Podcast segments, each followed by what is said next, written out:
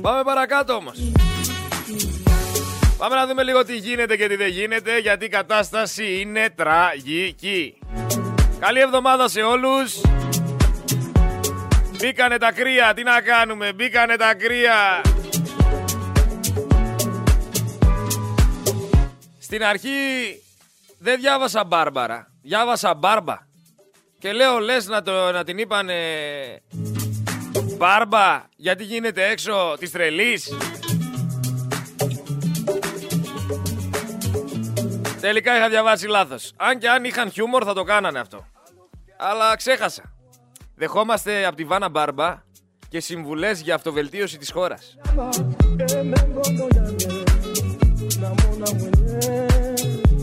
Στην Ελλάδα ζούμε. Στο ίδιο καζάνι βράζουμε. Και θα βράζουμε για πολύ καιρό ακόμα. Πέντε πόντι χιόνι, λέει ο Πρωθυπουργός. Δρόμοι ανοιχτοί και τα, σχολα... τα σχολεία κλειστά. Λέει, ρωτάει, μήπως είμαστε λίγο υπερβολικοί; Πώς μπλέξαμε με αυτό το κλόουν, ένας θεός ξέρει. Αλλά έτσι είναι στην Ελλάδα, Πρωθυπουργός γίνεσαι άμα είσαι γόνος. Μόνο τότε. Θέλω έτσι με το ξεκίνημα να σταθώ λίγο στους πιλότους οι οποίοι χάσαν τη ζωή τους και δεν κάνω τυχαία αυτή την εισαγωγή.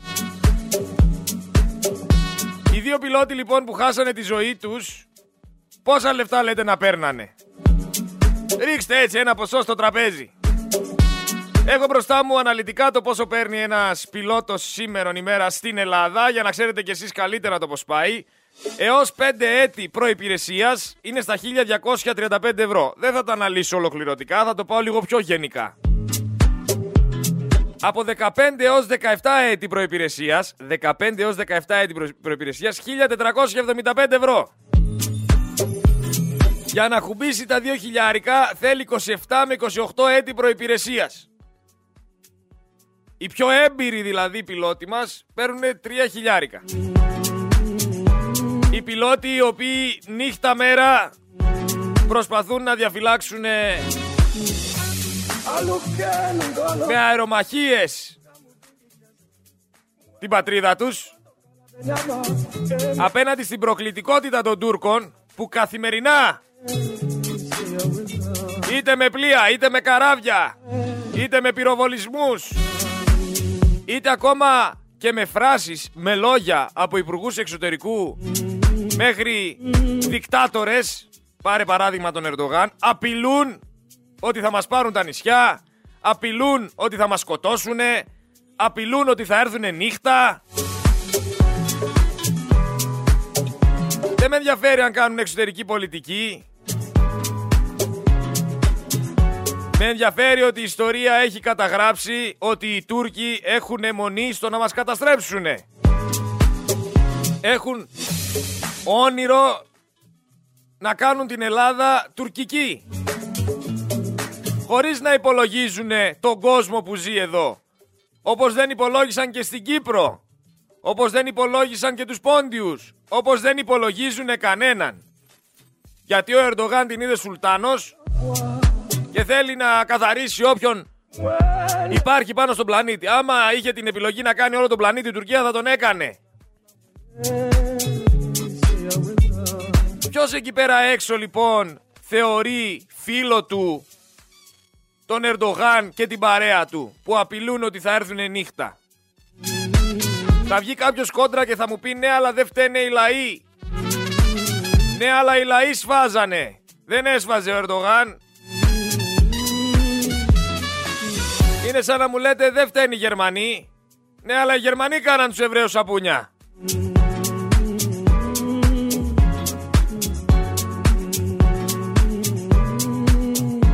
Θα το αναλύσουμε και πολύ καλύτερα στην πορεία. Θα δώσω λίγο τα φώτα μου στην επικαιρότητα. Γιατί υπάρχουν και άλλα πράγματα που τρέχουν και θα το αναλύσουμε λίγο καλύτερα στην πορεία. Μας είπαν ότι θα έρθει νέο αίμα στη Νέα Δημοκρατία. Μέχρι στιγμής, εγώ η μόνη που βλέπω από νέο αίμα, που νέο αίμα δεν το λες. 190 χρονών είναι και οι δύο μαζί. Καρατζαφέρης και Κοντογιανόπουλος, 190 χρονών είναι. Το νέο αίμα Πού το είδαν εκεί πέρα, δεν μπορώ να καταλάβω. Και έχουμε τον άλλο να κυκλοφορεί με μπουφάν μέσα στο σπίτι. Επειδή δεν έχει λεφτά για πετρέλαιο. Φοβάται παράλληλα να μην γίνουμε κούβα, αλλά ψηφίζει Νέα Δημοκρατία. Έλα αδερφέ, τι να ασχοληθούμε μαζί σου τώρα. Δηλαδή, τι να συζητήσω μαζί σου όταν δεν βάζεις μυαλό. Όταν δεν βάζεις μυαλό, τι να πούμε. Γνωστός δημοσιογράφος μεγάλου καναλιού εμφανίζεται ως ενδιάμεσος να λαμβάνει πληροφορίες από πρόσωπο στην ΕΕΠ και στη συνέχεια να τις μεταφέρει σε λαθρέμπορο καυσίμων. Και αναρωτιόμαστε εμείς τι ξέρει ο Ερντογάν για την άμυνα της χώρας. Είναι επικίνδυνοι αυτοί που κυβερνάνε. Πάρα πολύ επικίνδυνοι. Όσο για τη φάση με το Θοδωρικάκο και με το παιδί του και με όλα αυτά που συνέβησαν, έχω ένα ηχητικό το οποίο πρέπει να ακούσετε. Μιλάμε, είναι ξεκαρδιστικός πλέον ο αυτιάς. Είναι ξεκαρδιστικός. Και θα το ξαναβάλουμε και θα το ξαναβάλουμε. Ακούστε εδώ πέρα λίγο ένα γλύφτη, παιδιά. Ακούστε εδώ πως, πως η ξεφτύλα έχει πρόσωπο. Όταν σας λέω ότι πηγαίνετε σε ηλεκτρικά είδη να αγοράσετε πλυντήριο και σκέφτεστε τι μάρκα πλυντήριο να πάρετε. Η μάρκα η καλύτερη, από τις καλύτερες γιατί έχει κι άλλες. Έχει και πορτοσάλτε μάρκα πολύ καλή. Αλλά η μάρκα αυτιάς είναι φοβερή και αυτή. Ακούστε εδώ πέρα, είναι πραγματικά τραγικό. Το άκουγα πριν και γελούσα μόνος μου. Υπουργέ, θα κάνω μία υπέρβαση. Θέλω να μου το συγχωρέσετε αυτό. Γιατί ε, είναι πολύ σημαντικό. Θα κάνει υπέρβαση. Γιώργο, είχα μαθητή και αθλητή μου στις ομάδες του σχολείου μας Βασίλη το μικρό του το γιο του κυρίου Θοδωρικάκου. Άκουσα τον αξιότιμο κύριο Κούγια να λέει και εκεί κατάλαβα τι ακριβώς γινόταν. Να λέει ότι αυτό το παιδί, ο γιος σας, και να το λέει ο Κούγιας, δεν έχει καπνίσει ούτε τσιγάρο. Είναι αθλητής, είναι αφουσιωμένος στις σπουδές του, είναι ένα παιδί το οποίο με τις αρχές που έχει πάρει από την οικογένειά του και ούτω καθεξής, κινείται σε αυτό το πλαίσιο. Και έχω πάρει και πολλά μηνύματα. Τελειώσαμε αυτό; Να σας πω κάτι, κύριε Αφιά, όταν μπήκα στην πολιτική, ναι. ύστερα από 38 χρόνια σκληρής δουλειάς, ναι. δεν πίστευα ότι θα βρεθώ σε μια ώρα που το παιδί μου ναι. θα είχε ως παράπτωμα ότι έχει εμένα πατέρα. Πιστευτό. Όπως τα ακούτε. Επειδή είμαι σίγουρος για το παιδί μου, με το οποίο πρέπει να σας πω ότι είμαι πολύ αυστηρός, γιατί είμαι αυστηρός πρώτα με την οικογένειά μου και μετά πρώτα με τον εαυτό μου και την οικογένειά μου και μετά με όλο τον υπόλοιπο κόσμο στο πλαίσιο τήρησης της νομιμότητας. Να λέει, και εκεί κατάλαβα τι ακριβώς γινόταν, να λέει ότι αυτό το παιδί, ο γιος σας, και να το λέει ο Κούγιας, δεν έχει καπνίσει ούτε τσιγάρο, είναι αθλητής, είναι αφουσιωμένος στις σπουδές του, είναι ένα παιδί το οποίο με τις αρχές που έχει πάρει από την οικογένειά του και ούτω καθεξής κινείται σε αυτό το πλαίσιο. Ε, είσαι καραγκιόζης. Ε, δεν μπορώ να το κρατήσω, δεν μπορώ, δεν μπορώ. Λέω, μην το πεις Γρηγόρη, μην το πεις, αλλά είσαι καραγκιόζης ρε φίλε. Δεν έχει καπνίσει ούτε τσιγάρο τώρα, είναι και αθλητής ξαφνικά. Έβγαλες εκεί πέρα το δωρικάκο να κλαφτεί. Να το ξεπλύνεις. Δεν τρέπεσαι λιγάκι. Υπέρβαση λέει θα κάνω. Τέτοια υπέρβαση δεν έχεις ξανακάνει στη ζωή σου. Δεν είπες όμως ότι ολοκληρώθηκε και το ξεπούλημα της Λάρκο στην Τέρνα, στον πεθερό του Γεραπετρίτη, με 6 εκατομμύρια και δώρο χρέη 500 εκατομμύρια. Εκεί δεν κάνεις υπέρβαση αυτιά. Δεν έχεις πει ότι οι εξαγωγές της Λάρκο σε νικέλιο μπορούν να φτάσουν 20.000 τόνους ετησίως. Με την τιμή τόνου σήμερα να είναι στα 30.000 δολάρια. Μιλάμε για πάνω από μισό δις κάθε χρόνο. Τέτοιες υπερβάσεις όμως δεν κάνεις αυτιά. Γιατί δεν είσαι δημοσιογράφος. Είσαι στέλεχος της Νέας Δημοκρατίας. Καταλαβαίνουμε κιόλας γιατί δεν γίνονται πρόορες εκλογές. Μέχρι να γίνει μεταβίβαση ολοκληρωτικά όλης της χώρας σε δικούς τους ανθρώπους εκλογές δεν θα δείτε. Δεν πάνε να έρθει το Πάσχα, δεν πάνε να ξανάρθουν τα Χριστούγεννα. Πήγε, φωτογραφήθηκε με φτιάρι ο Πρωθυπουργός στο πάρκο μνήμης στο μάτι λίγες μέρες αφού είχε αναβαθμίσει μουλοχτά σε αντιστράτηγο τον υπόδικο εναέριο συντονιστή της τραγωδίας. Οι ίδιοι οι κάτοικοι ζητούσαν αποπομπή του. Την αποπομπή τους ζητούσανε. Με επιστολές, με τα πάντα. Δεν τους ακούει κανένας. Γιατί τον λαό δεν τον ακούει κανένας. Ο λαός τραβάει το σταυρό και τον ανεβάζει στο Γολγοθά. Για την ιστορία και μόνο όμως Μιας και μιλήσανε και για το Εθνικό Θέατρο εδώ πέρα που το κάνανε κατάληψη και πήγαν αυτοί οι άνθρωποι που πήγαν εκεί πέρα και κάνανε ό,τι κάνανε. Εγώ θα σταθώ το, στο ότι ο Κυριάκος ο Μητσοτάκης το Εθνικό Θέατρο έχει πατήσει μόνο για να επισκεφτεί το Δημήτρη Λιγνάδη. Πού είναι άραγε ο Δημήτρης ο Λιγνάδης; Είναι στην Μπουζού. Ή είναι ελεύθερος. Γιατί υπάρχουν κάποια στοιχεία τα οποία αποδεικνύουν ότι ο άνθρωπος είναι παιδοβιαστής.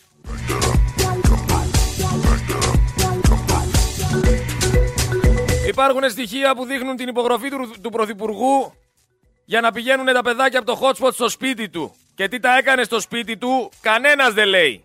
Εκεί αυτιά θα κάνεις καμιά υπέρβαση. Θα φέρεις το λιγνάδι. Να τον ρωτήσεις άμα καπνίζει, άμα είναι αθλητής. Δεν νομίζω, Τάκη. Ο Στυλιανίδης ρε παίρνει 8.000 ευρώ το μήνα για να βγαίνει και να λέει κάθε τρεις μήνες να αποφεύγουμε τις άσκοπες μετακινήσεις. Αυτή είναι η δουλειά του.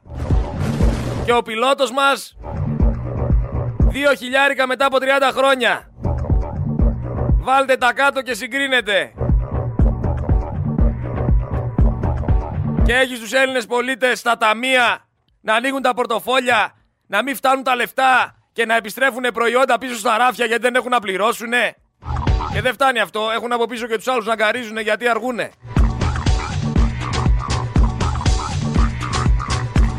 Χώρα λοιπόν που ξαναείδαμε στα πάνελ τον Καρατζαφέρη, ο οποίος έλεγε ότι δεν πάει σε οίκους ανοχής στα γεράματα, από ό,τι φαίνεται όλη μέρα εκεί θα είναι τώρα. Όλη μέρα εκεί και δυστυχώς θα έχει λάθος ρόλο. Δεν θα είναι στη σωστή θέση. Ίσως είναι και κομμάτι της επιχείρησης. Με εντολή Μητσοτάκη πάντως, ο κρατικός μηχανισμός είναι πανέτοιμος να ρίξει τις ευθύνες στους πολίτες για ό,τι συμβεί. Ίσως το πρώτο μήνυμα να σας πει προσέξτε θα χιονίσει. Το δεύτερο μήνυμα να σας πει δεν φταίει σε τίποτα η κυβέρνηση. Το τρίτο να σας ζητήσει και τα ρέστα. Απλά είναι τα πράγματα. Κλείσανε τα σχολεία. Κλειστή η Αττική Οδός. Μιλάμε τέτοια ετοιμότητα ο κρατικός μηχανισμός απίστευτη. Και ξαναρωτάω εγώ, γιατί πληρώνουμε διόδια; Για, για το αν θα ρίξει 5 χιλιοστά χιόνι να υπάρχει κάποιος να κλείσει την Αττική Οδό; Γιατί νομίζω δεν την κλείνουν αυτοί. Η αστυνομία την κλείνει.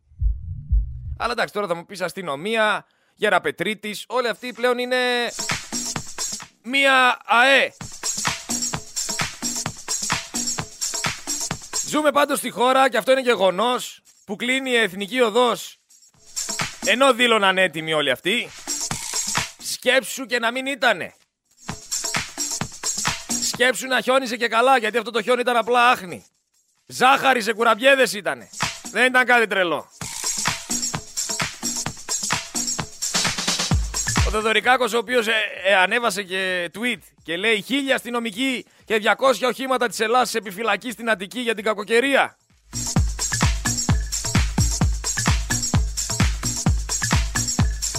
Ο κακός χαμός με την κακοκαιρία Μπάρμπαρα. Εγώ ξέρετε ποιους λυπάμαι πιο πολύ; Όλους αυτούς τους ανθρώπους στα φορτηγά που δημιουργούν ουρές και ουρές. Που άλλος έχει έρθει από τη Σουηδία εδώ στην Ελλάδα, από τη Σουηδία, που ρίχνει εκεί πέρα 10 μέτρα χιόνι. Και οι δρόμοι είναι ανοιχτοί, ήρθε στην Ελλάδα, είδε τα 5 χιλιοστά χιόνι, δεν τον αφήσαν να ταξιδέψει και ποιος ξέρει τι κατέβασε. Ποιος ξέρει τι πινελίκη έχει πατήσει και ποιος ξέρει αν θα ξαναπατήσει ο συγκεκριμένος με το φορτηγό του στην Ελλάδα. Μιας και αναφέραμε την προηγούμενη εβδομάδα για τα χωράφια με τα φωτοβολταϊκά, με τα 25 ετή συμβόλαια από τις εταιρείες και μετά ότι αυτά τα χωράφια δεν θα είναι παραγωγικά. Μιας και βλέπουμε την αγροτιά λοιπόν στην επαρχία να δολοφονείται από την κυβέρνηση Μητσοτάκη. Όπως δολοφονήθηκαν και δολοφονούνται ακόμα όλοι αυτοί οι άνθρωποι, οι δουλειές αυτών των ανθρώπων, των κτηνοτρόφων, σιγά σιγά βλέπουμε τα σκουλίκια να επανέρχονται στην προώθηση της παγκοσμιοποίησης. Γιατί, γιατί δεν θα υπάρχει μοσχάρι για μοσχάρι να φάτε, θα είναι περιορισμένα τα πράγματα. Δεν θα μείνει τίποτα όρθιο στον πλανήτη. Μόνο σκουλίκια και κατσαρίδες θα υπάρχουν. Άντε και εμείς. Άμα ζήσουμε μέχρι τότε. Άμα μας αφήσουν. Γιατί αυτός ο κόσμος δεν είναι για όλους από ό,τι φαίνεται. Είναι μόνο για όσους έχουν φαρδί πορτοφόλι. Δουλειά του, κρατικά, του κρατικού μηχανισμού και των εταιριών που διαχειρίζονται τους δρόμους πάντως είναι να κρατούν τους δρόμους ανοιχτούς και όχι να τους κλείνουν με τρία χιλιοστά χιόνι. Δεν είναι επιτυχία αυτό το σχέδιο που παρουσιάζουν. Το άνοιξε κλείσε. Επιτυχία θα ήταν να πληρώνεις διόδια όπως πληρώνεις, πληρώνεις που πληρώνεις και όταν χιονίζει να είναι λούξο δρόμος, να είναι γυαλί. Με το αλατάκι του, καθαρός, σένιος, σε περίπτωση που μείνεις άμεση εξυπηρέτηση να έρχονται να σε βοηθάνε. Εν τω μεταξύ ακούστε την άλλη παράνοια. Να αγοράσεις αλυσίδες θέλεις 150 ευρώ. Το πρόστιμο είναι 80 ευρώ. Γιατί δεν να παραγοράσει κάποιου αλυσίδες; Θα μου πεις για να τις χρησιμεύεις σε περίπτωση που μείνει και είναι λογικό και καλά θα κάνει να έχει αλυσίδες. Αλλά το πρόστιμο 80 ευρώ δεν το καταλαβαίνω. Ειδικά σε δρόμους που πληρώνεις. Πλέον σε όλες τις ερωτήσεις η απάντηση και σε όλα τα προβλήματα είναι απαγόρευση κυκλοφορίας. Αυτή είναι η λύση τους για όλα. Μη σχολιάσω για τους τελιβεράδες που μέσα στα χιόνια τους βάζετε να έρχονται να σας φέρουν φαΐ χωρίς να σέβεστε τίποτα. Όμως τα πιο σημαντικά, γιατί αυτά είναι, εντάξει, είναι πρωτόγνωρα πράγματα να χιονίζει μέρα μεσημέρι, αλλά εντάξει, μπορεί και να ξανασυμβεί. Το φράγμα των 400 δις ευρώ έσπασε το Δεκέμβριο του 2022 το συνολικό δημόσιο χρέος της χώρας. Ξεφύγαμε κατά περίπου 8 δις ευρώ από το στόχο που είχε το Υπουργείο Οικονομικών. Συγχρόνως πολύ ενισχυτικές είναι και οι κρατικές εγγυήσεις προς τις τράπεζες, προς τις επιχειρήσεις, στα φυσικά πρόσωπα και τους δημόσιους φορείς το ύψος των οποίων προσεγγίζει τα 30 δις ευρώ, σύμφωνα πάντα με τα επίσημα στοιχεία του Υπουργείου Οικονομικών, έτσι. Το συνολικό χρέος της χώρας στο τέλος του περασμένου Δεκεμβρίου εκτινάχθηκε στο ποσό των 400,28 δις ευρώ, αυξημένο κατά 11,94 δις ευρώ, σε σχέση πάντα με το Δεκέμβριο του 2021. Δηλαδή το 21 το Δεκέμβριο ήταν 388,34 δις και αυτόν τώρα που πέρασε το Δεκέμβριο φτάσαμε τα 400. Δηλαδή σε ένα χρόνο μέσα μας χρεώσανε 12 δις. 12 δις μας χρεώσανε και να μην το πάρουμε πιο παλιά, γιατί άστο. Ποια είναι λοιπόν η ανάπτυξη; Πώς λοιπόν περπατάμε προς το καλύτερο; Όταν βλέπεις τη χώρα να χρεώνεται ακόμα περισσότερο. Και είναι λογικό να χρεώνεται ακόμα περισσότερο γιατί όσο πέφτει το ΑΕΠ δεν θα έχεις και να πληρώσεις. Ανάπτυξη θα υπήρχε άμα μείωνες σιγά σιγά το δάνειό σου και παράλληλα υπήρχε αύξηση στο ΑΕΠ. Όλα αυτά δεν υπάρχουν. Αλλά όταν βγαίνεις και πιστεύεις τον, τον Άδωνη και τον κάθε Άδωνη και τον κάθε Πλεύρη και τον κάθε Μητσοτάκη, αυτό είναι το πρόβλημα ότι παρπαρίζεις, λες και τα ξέρεις όλα, ενώ δεν ξέρεις τίποτα. Απλά παπαγαλίζεις ό,τι ακούς. Αυτό κάνεις, δεν κάνεις κάτι άλλο, δεν κάνεις να ψαχτείς. Απλά παπαγαλίζεις. Άκουσες δεξιά, αριστερά, πέντε να μην πω τι που είπανε τα δικά τους, δημιούργησες μια άποψη με αυτά που άκουσες και παρπαρίζεις. Χωρίς να έχεις στοιχεία στα χέρια σου, χωρίς να είσαι σίγουρος για αυτό που μιλάς, για αυτό που λες. Η ίδια καραμέλα. Η ίδια καραμέλα. Το ίδιο ισχύει και με τις φήμες. Και είδατε τώρα ζωντανό παράδειγμα ήταν αυτό με το βραβείο Νόμπελ ε, του γιου του Άδωνη. Με τις φήμες. Βγαίνει ένας λέει μια βλακεία, Την παίρνει ο άλλος, τη λέει παραπέρα και πάει λέγοντας από στόμα σε στόμα έγινε αστροναύτης. Αυτή είναι η Ελλάδα. Μπλα μπλα, φρουφρού και αρώματα. Στην πράξη, κανένας. Έχω δει ρε κάτι μάγκες να πουλάνε τα ηλίκη. Και όταν τους βγαίνει κανένας διπλάσιος ή κανένας που ξέρει να κάνουν τις κότες. Έχω δει άτομα να λένε έλα έξω από το μαγαζί και όταν βλέπουν ότι πας έξω από το μαγαζί να μην βγαίνουνε. Να ζητάνε συγγνώμη. Σταματήστε λοιπόν να παρπαρίζετε. Όταν λέτε κάτι να το εννοείτε. Όταν μιλάτε να μιλάτε. Όταν λέτε α να είναι α. Να μην είναι β. Ούτε γ και μετά να μην το κάνετε δ. Εδώ στη Θεσσαλονίκη χιόνι δεν έριξε, αλλά το ρεύμα πάντως κόπηκε κανονικά. Επίσης έχουμε υψηλόβαθμο στέλεχος της πυροσβεστικής, το οποίο τι λέει; Ό,τι πέφτει λέει μετά τις 11 γίνεται πάγος. Και αυτό είναι η δικαιολογία του για το κλείσιμο των δρόμων. Φανταστείτε λοιπόν σε άλλες χώρες με κρύα κλίματα που το χιόνι μετά τις 11 πέφτει με το κιλό. Δεν μπορεί να κυκλοφορήσει κανένας. Αυτό πιστεύετε. Για να πάρουμε κανένα παράδειγμα από τη Σκανδιναβία. Αυτοί θα έπρεπε μόνιμα να είναι σπίτια, να μην βγαίνουν άμα πάει έτσι.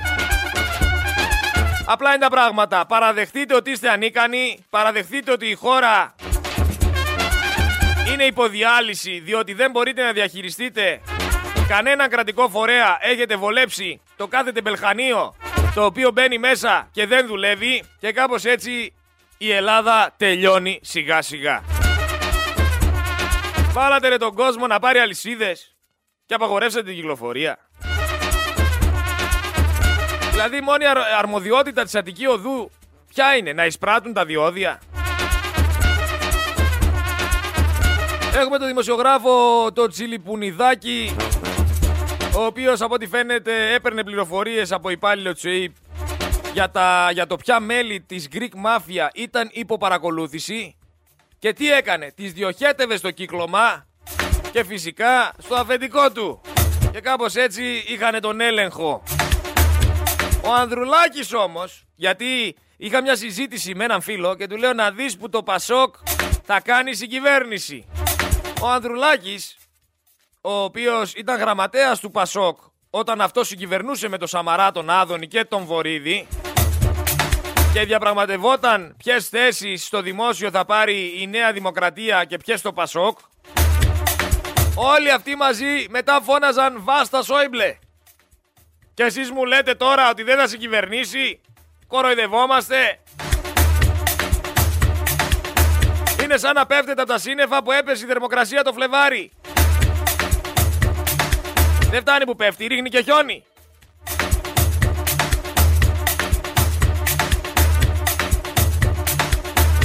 Πώς είναι δυνατόν η χώρα να πηγαίνει σε εκλογές σε περίπου 2-3 μήνες και αρχηγός κόμματος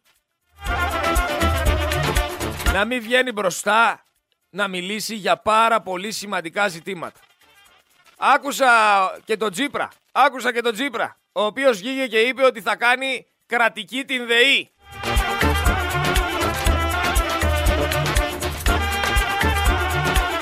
Για εσάς εκεί πέρα έξω που το πιστέψατε, που το χάψατε, γιατί ξεχνάτε, γιατί έχετε αμνησία, γιατί ό,τι σας πλασάρουνε απλά ξέρετε να χειροκροτάτε και να λέτε μπράβο θα την κάνει κρατική. Θέλω μόνοι σας να κάνετε μια έρευνα για το Τζίπρα, για τη ΔΕΗ, για το τι ψήφισε και δεν ψήφισε, για το τι πούλησε και για το τι ξεπούλησε και να έρθετε μετά να ξαναμιλήσουμε. Για να δω αν μπορείτε να βρείτε χωρίς να σας πει κάποιος την αλήθεια. Δεν θέλω να με ρωτήσεις. Θέλω να βγεις τη δεύτερη ώρα που θα ανοίξω γραμμές να μου πεις τι βρήκες. Κλειστή και η Εθνική Οδός Αθηνών Λαμίας. Πριν καν τον Άγιο Στέφανο, κλειστή η Αττική Οδός χωρίς ούτε ένα χιλιοστό χιόνι. Και αυτό γιατί το κράτος του Μητσοτάκη είναι εντελώς ανίκανο να κρατήσει και να εγγυθεί ότι το ελάχιστο εθνικό δίκτυο που έχει η χώρα θα παραμείνει λειτουργικό. Μη μου λέτε λοιπόν για Ελλάδα 2.0 και εξέλιξη και ανάπτυξη και τέταρτη βιομηχανική επανάσταση. Για πόλεμο είμαστε.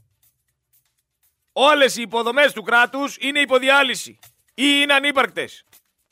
Αποδεχτείτε το, γονέψτε το. Και η ιδιωτική πρωτοβουλία είναι αντίστοιχη της κρατικής, μόνο που κρατά τα κέρδη και ζει με τους φόρους μας. Στην Ελλάδα, σε ετοιμότητα ο κρατικός μηχανισμός είναι αυτό που λέμε ότι θα σας στείλει μήνυμα το 112, δεν είναι κάτι άλλο. Μην περιμένετε να σας βοηθήσει σε κάτι άλλο. Και ξαναρωτάω, πού είναι ο Πρωθυπουργός να πάρει θέση; Διακοπές είναι, πού εξαφανίστηκε πάλι; Όποτε έχουμε πρόβλημα εξαφανίζεται. Και ακούμε το 90% όλων των ειδήσεων που είναι ψέματα.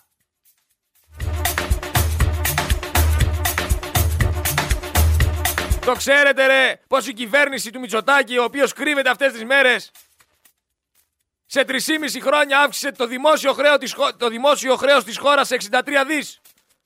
Σε 3,5 χρόνια μας έβαλε μέσα 63 δις ρε. Φτάσαμε τα 400 δις. Το Δεκέμβρη του 22 και που είστε ακόμα, έχει και άλλους 4 μήνες. Μπορεί να φτάσουμε και 420 δις. Για όλα είναι ικανός. Αλλά εσείς βλέπετε ένα κουστούμι και νομίζετε ο άνθρωπος είναι επαγγελματίας. Νομίζετε ότι θα σας σώσει. Επειδή φοράει κουστούμι, επειδή είναι χαρτογιακάς. Επειδή φόρεσε μια γραβάτα και είναι γόνος. 62, 63 δις σε 3,5 χρόνια μέσα.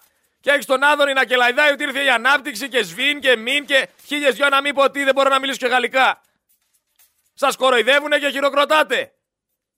Για να βγαίνει ο προδότης ο Τσίπρας να σας λέει να κάνουμε κρατική τη ΔΕΗ. Αυτό θέλετε να ακούσετε, αυτό σας λέει. Και το πιστεύετε. Χαϊβάνια. Ε, χαϊβάνια. Για όλα άποψη έχετε. Όλα τα ξέρετε και τίποτα δεν ξέρετε. Μια σελίδα στη ζωή σας δεν έχετε διαβάσει. Αμνησία έχετε πάθει. Και την πληρώνω εγώ και άλλοι τόσοι στην ηλικία μου.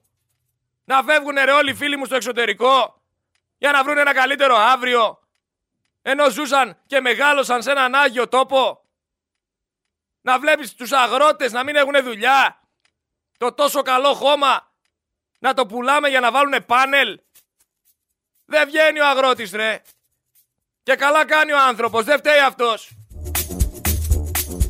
Το κράτος φταίει που δεν του δίνει κίνητρο, που δεν το βοηθάει. Να παράγει, να εξάγει, με έλεγχο πάντα. Γιατί μόνο το αν τον αφήσεις θα τα κάνει μαντάρα. Με έλεγχο. Βοήθα τον.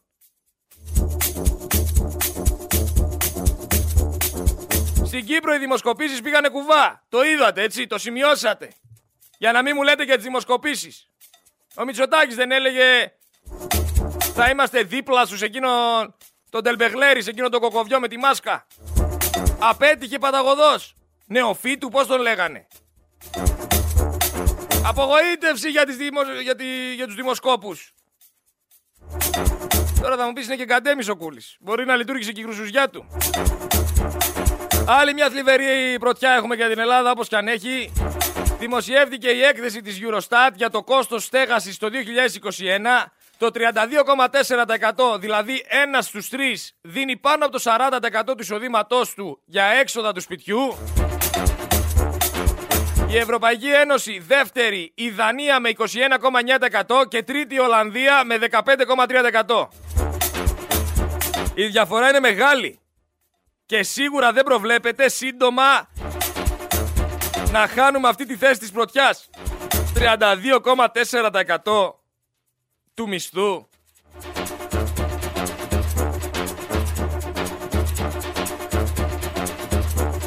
Από το 2017 πάντως μέχρι σήμερα, το ξαναείπαμε, τα ενίκια έχουν αυξηθεί κατά 35%. Έτσι, έρευνα μεσητών το λέει, δεν το λέω εγώ. Για να νοικιάσεις σπίτι πλέον Αθήνα, Θεσσαλονίκη, δεν θα πάρω σε όλη την Ελλάδα γιατί είναι ανάλογα με το που μένεις. Θες περίπου 4 εκατοστάρικα με 800. Ενώ υπάρχουν και σπίτια που ζητάνε πάνω από χιλιάρικο, αλλά θα με πεις τώρα να βολευτούμε. Για να βολευτείς θες 4 εκατοστάρικα μέσα στο νερό. Και ο μισθός σου είναι 713 ευρώ κατώτατος. 400 ευρώ ενίκιο στα ντε Και 713 μισθός. Το μισό σου μισθό δηλαδή άμα είσαι... Άμα είσαι με τον κατώτατο μισθό. Το μισό σου μισθό θα το παίρνεις για το ενίκιο. Μιλάμε πλέον καθαρά. Είναι απόλυτος παραλογισμός. Είναι πολύ μεγάλο πρόβλημα που κανένα δεν ενδιαφέρει. Και οι περισσότεροι ξέρετε τι κάνουν. Γιατί λέει ρε, να το δώσω, να το νοικιάσω. Θα το κάνω Airbnb, θα το κάνω νοικιαζόμενο, θα το κάνω ξενοδοχείο, θα το κάνω το ένα, θα το κάνω το άλλο. Πλαφόν στα ενίκια δεν υπάρχει. Περιορισμός στις εφαρμογές δεν υπάρχει. Κατάργηση της Golden Visa δεν υπάρχει. Και όλα κυλούν ομαλά. Και κανένας δεν ενδιαφέρεται. Εγώ θα σας δώσω όμως μια συμβουλή. Γιατί πλέον έχω κουραστεί να μιλάω με κόσμο που απλά μιλάει και δεν ξέρει τι λέει. Να, σαν τον άλλον που βγαίνει κάθε μέρα τώρα. Μα έχει κολλήσει άλλος εδώ πέρα, άλλο μαγνήτη. Να πάνε οι γυναίκες στρατό. Γιατί ρε να πάνε στρατό, θα το δεις όταν γίνει. Γιατί ρε να το κάνουμε, γιατί έτσι πρέπει. Βγάζεις άκρη. Όταν μιλάς φίλε μου, ο Δαλάη Λάμα ξέρετε τι είχε πει. Όταν μιλάς, απλά επαναλαμβάνεις αυτό που ήδη γνωρίζεις. Άμα ακούς όμως, μπορείς να μάθεις και κάτι καινούριο. Οπότε ακούστε. Το πρόβλημα με αυτούς που έχουν κλειστό μυαλό είναι ότι έχουν διαρκώς ανοιχτό το στόμα τους.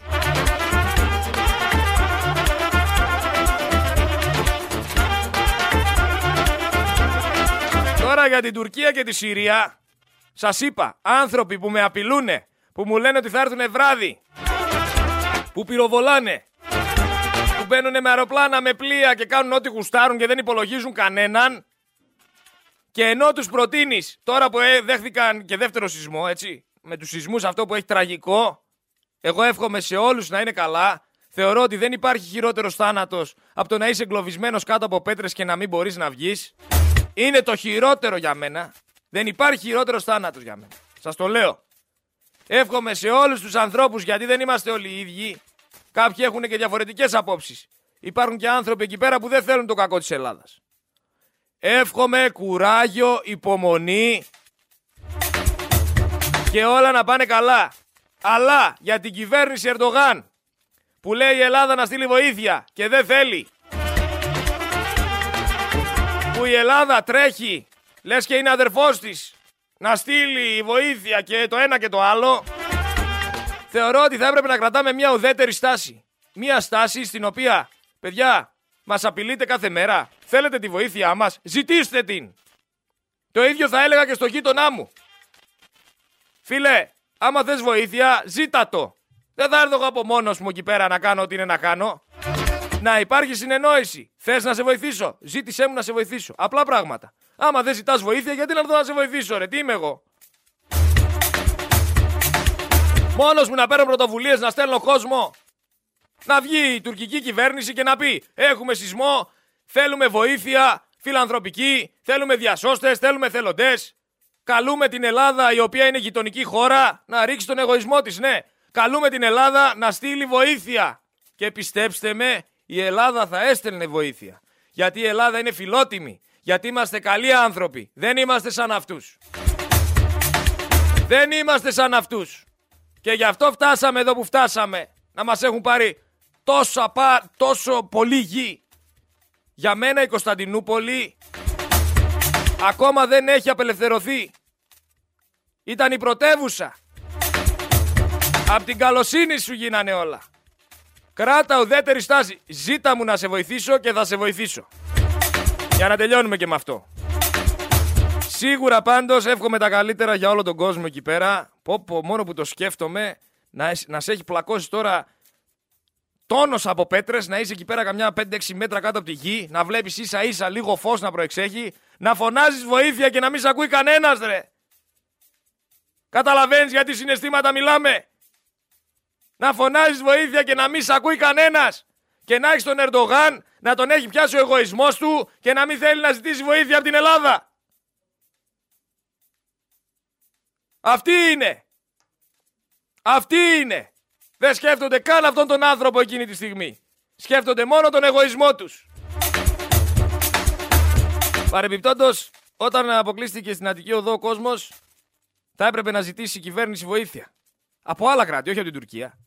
Μπας και φέρουν τουλάχιστον κρουασανάκια τα οποία δεν έχουν λήξει.